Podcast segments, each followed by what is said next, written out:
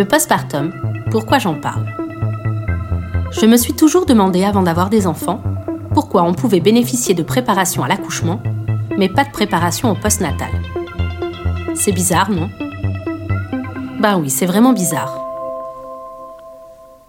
Il existe plein de conseils pour la grossesse. On trouve toutes sortes de préparations, physiques, psychologiques, même relationnelles.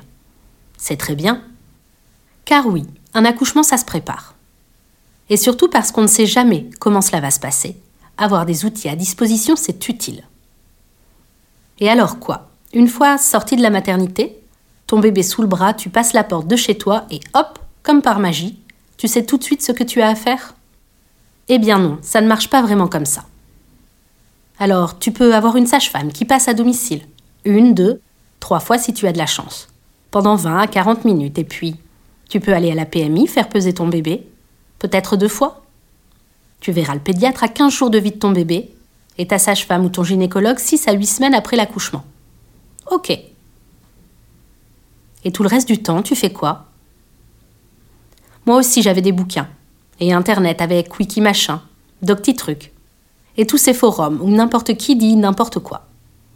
Ça m'a pas franchement aidé. Je n'ai jamais rencontré quelqu'un qui, pendant son postpartum, n'a jamais éprouvé un sentiment de solitude à un moment donné, ou une vive interrogation restée sans réponse. C'est marrant, mais ça me fait pas marrer. Certes, on commence à voir émerger des mouvements, des hashtags mon postpartum, des documentaires. Et oui, le congé paternité a été allongé. Un peu le gouvernement a lancé une grande concertation autour des 1000 premiers jours des nouveau-nés. Mais concrètement, quels accompagnements sont proposés quand tu te retrouves seul face à ton bébé, cet inconnu au mécanisme complexe Et réservé pour qui? Quelle place pour l'allaitement maternel en France?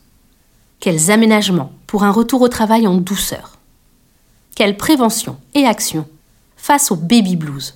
Ce terme que je trouve si réducteur quand on sait que presque 30% des femmes font une dépression du postpartum et que le suicide est la seconde cause de mortalité maternelle.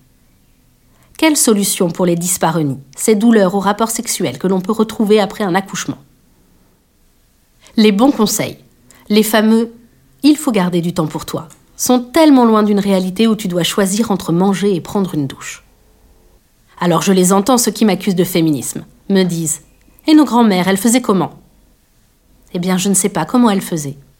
Ce que je sais, c'est qu'aujourd'hui, dans notre société actuelle, eh bien, on ne peut et on ne veut plus continuer comme ça. Je me demande si ce sujet est négligé car ne concernant que des femmes et pendant une période limitée. Qui a conscience que le postpartum est une période de vulnérabilité importante? Que prendre soin des femmes, c'est prendre soin des enfants, des familles, c'est prévenir les maltraitances et une partie des difficultés psychologiques des adolescents, puis des adultes. En réalité, prendre soin des femmes, des mères aujourd'hui, c'est simplement prendre soin des adultes de demain. Alors, ce podcast, je le veux simple mais efficace. Un épisode par semaine qui parle de postpartum. Pour vous donner des informations, des astuces, des conseils, pour que vous puissiez l'écouter à tout moment quand vous en avez besoin. Pour vous accompagner, peut-être vous réconforter dans un moment difficile, pour vous préparer aussi pour cette aventure. Je parlerai honnêtement, parfois sans filtre, de la vraie vie, de la réalité du postpartum, bien loin des images figées d'Instagram. Les valeurs que je souhaite insuffler dans ce podcast. En premier, le partage de connaissances. Je suis fascinée par la parentalité le développement des enfants, le lien d'attachement. Et j'aime en parler. Toute sincérité, avec empathie et humilité. Ce partage de connaissances, je vous le livre sans jugement et dans le respect du choix éclairé de chacune. Mais aussi, encore et toujours, pour continuer à rendre le postpartum plus visible, le rendre plus normal aux yeux de tous, en faire un sujet du quotidien, d'actualité, un sujet de débat. C'est pour tout cela que je t'invite à rejoindre le cercle postpartum.